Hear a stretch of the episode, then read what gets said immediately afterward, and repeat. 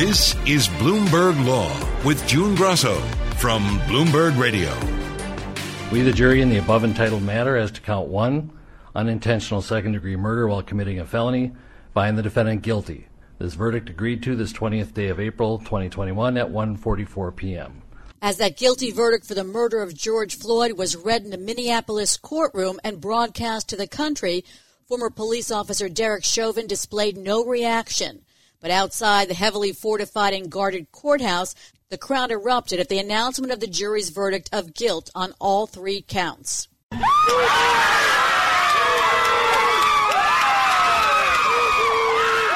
A jury convicted Chauvin of all three charges second degree murder, third degree murder, and second degree manslaughter for cutting off Floyd's air supply on May 25th as he lay handcuffed and pleading for mercy. The verdict, reached after less than 11 hours of deliberation, came 11 months after the graphic footage of Chauvin and Floyd went viral. The conviction could mean decades in prison for the 45 year old Chauvin. Joining me is former federal prosecutor Robert Mintz, a partner at Carter and English. What's your reaction to this, what I would call a quick verdict and a slam dunk for the prosecution?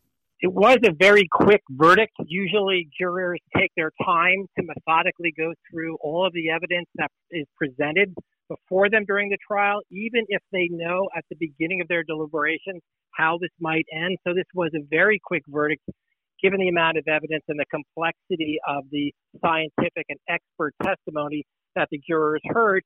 But at the same time, it's not entirely a surprise. I think those nine and a half minutes, that videotape was really the star witness for the prosecution. It was the most compelling evidence, and ultimately, I think, was so seared into the minds of jurors that it was very difficult for the defense to overcome. Bob, is there any conflict in finding guilty on all three of the charges where there is depraved mind but also intent to commit a felony? Is there any kind of internal inconsistency? I don't think so. All three of them required differing levels of recklessness. None of them required an intent to murder. The second degree murder charge, which is the most serious charge, required an intent to commit assault or a felony, which in this case was assault.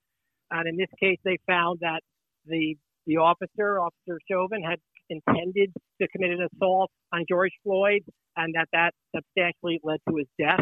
The other charges are sort of lesser included offenses in the sense that they require less of a tie between the conduct of the officer and the death. They're more recklessness and negligence. They were thrown in there by the prosecution in case they could not get jurors to unanimously agree that the conduct of the officer was in fact a crime in and of itself, that he assaulted George Floyd, and those other charges were there because they would allow the jurors to still convict even if they did not find that there was an intent to commit a felony by former Officer Chauvin. What testimony stood out in the prosecution's case?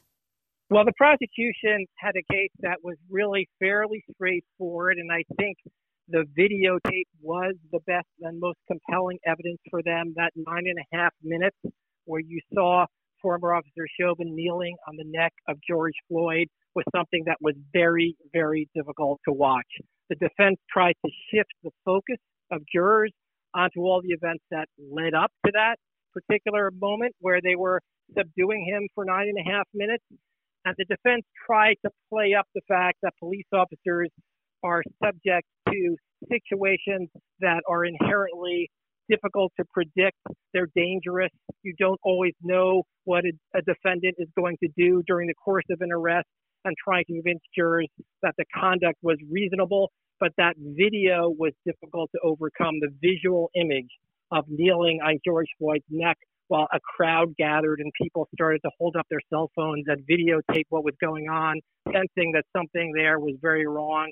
I think that was just too much for jurors to ignore.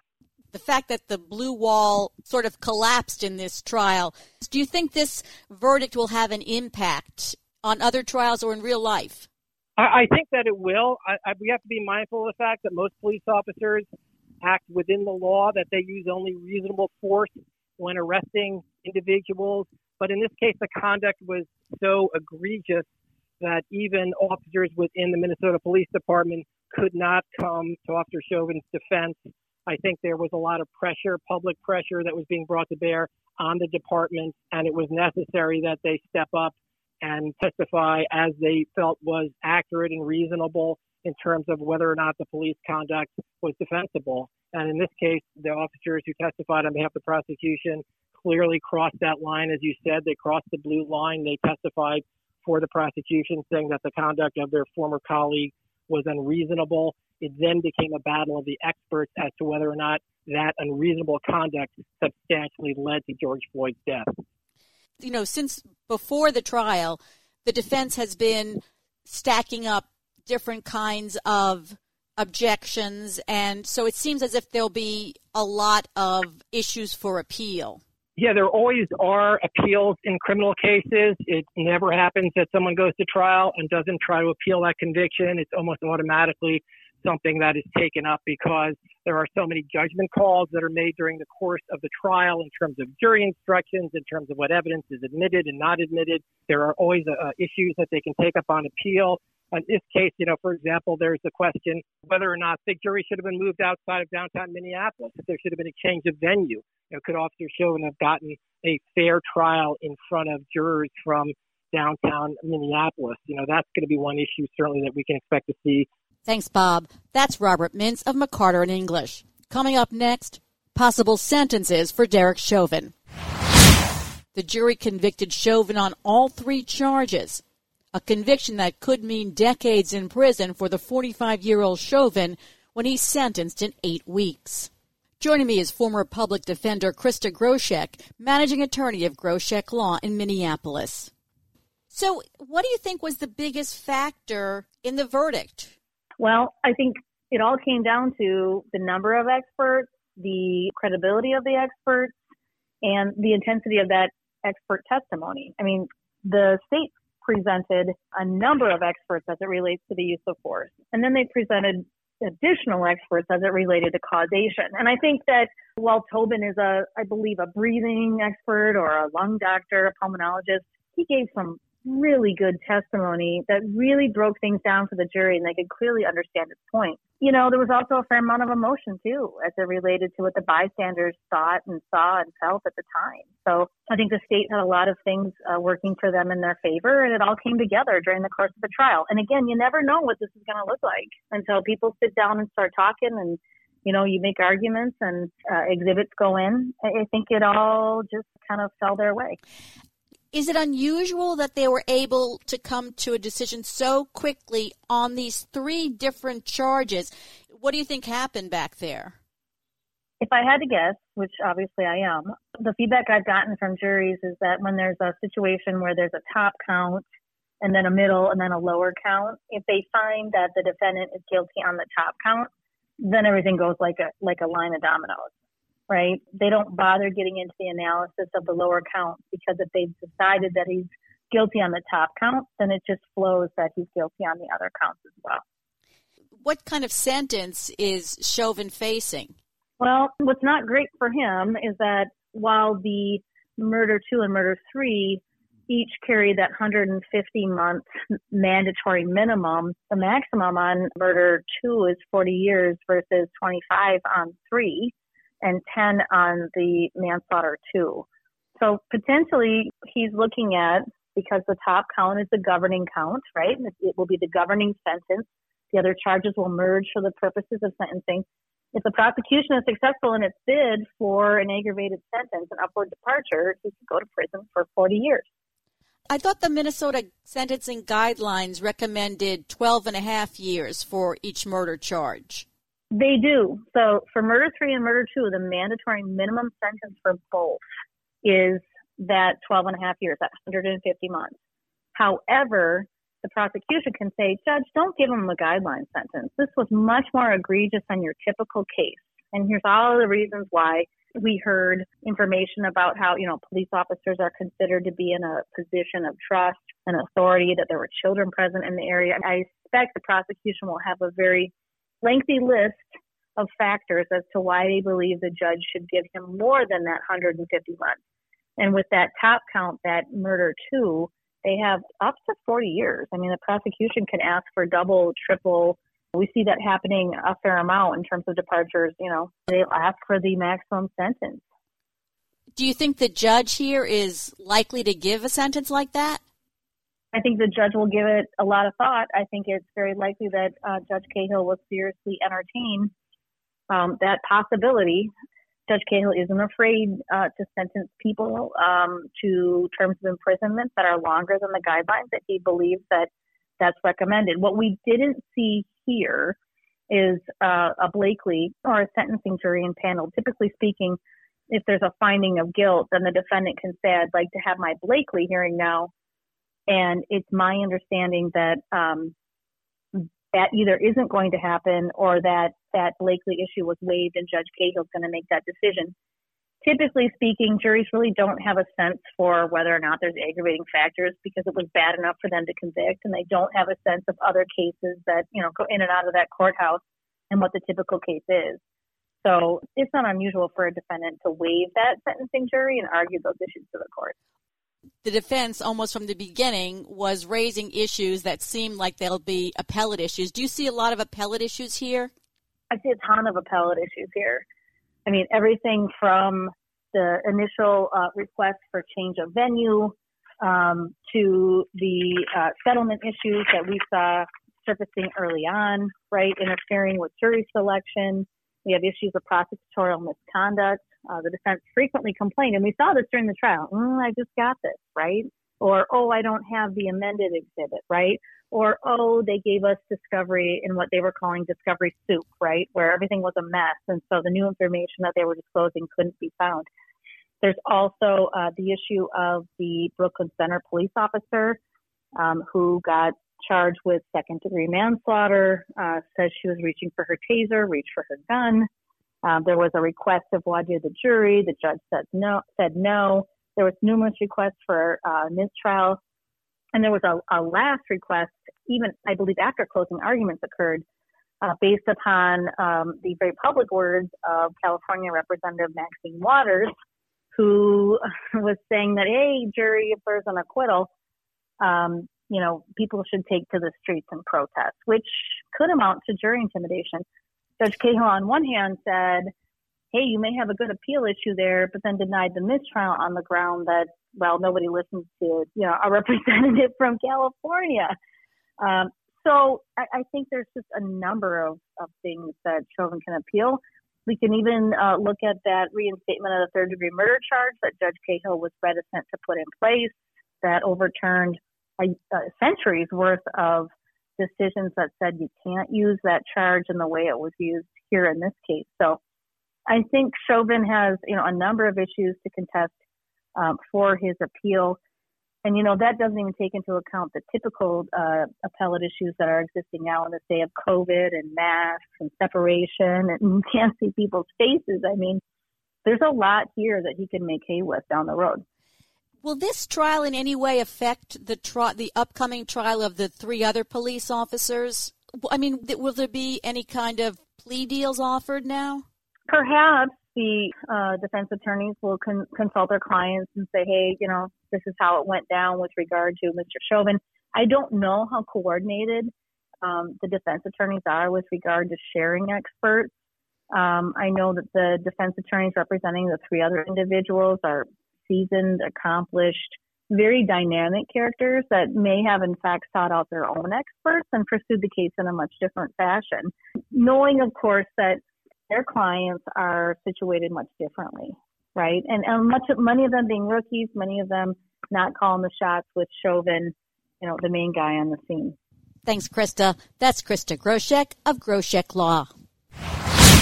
Embattled New York Governor Andrew Cuomo is now the subject of four investigations. The latest is an investigation by the New York State Attorney General Letitia James into Cuomo's use of state resources for his book, American Crisis Leadership Lessons from the COVID 19 Pandemic.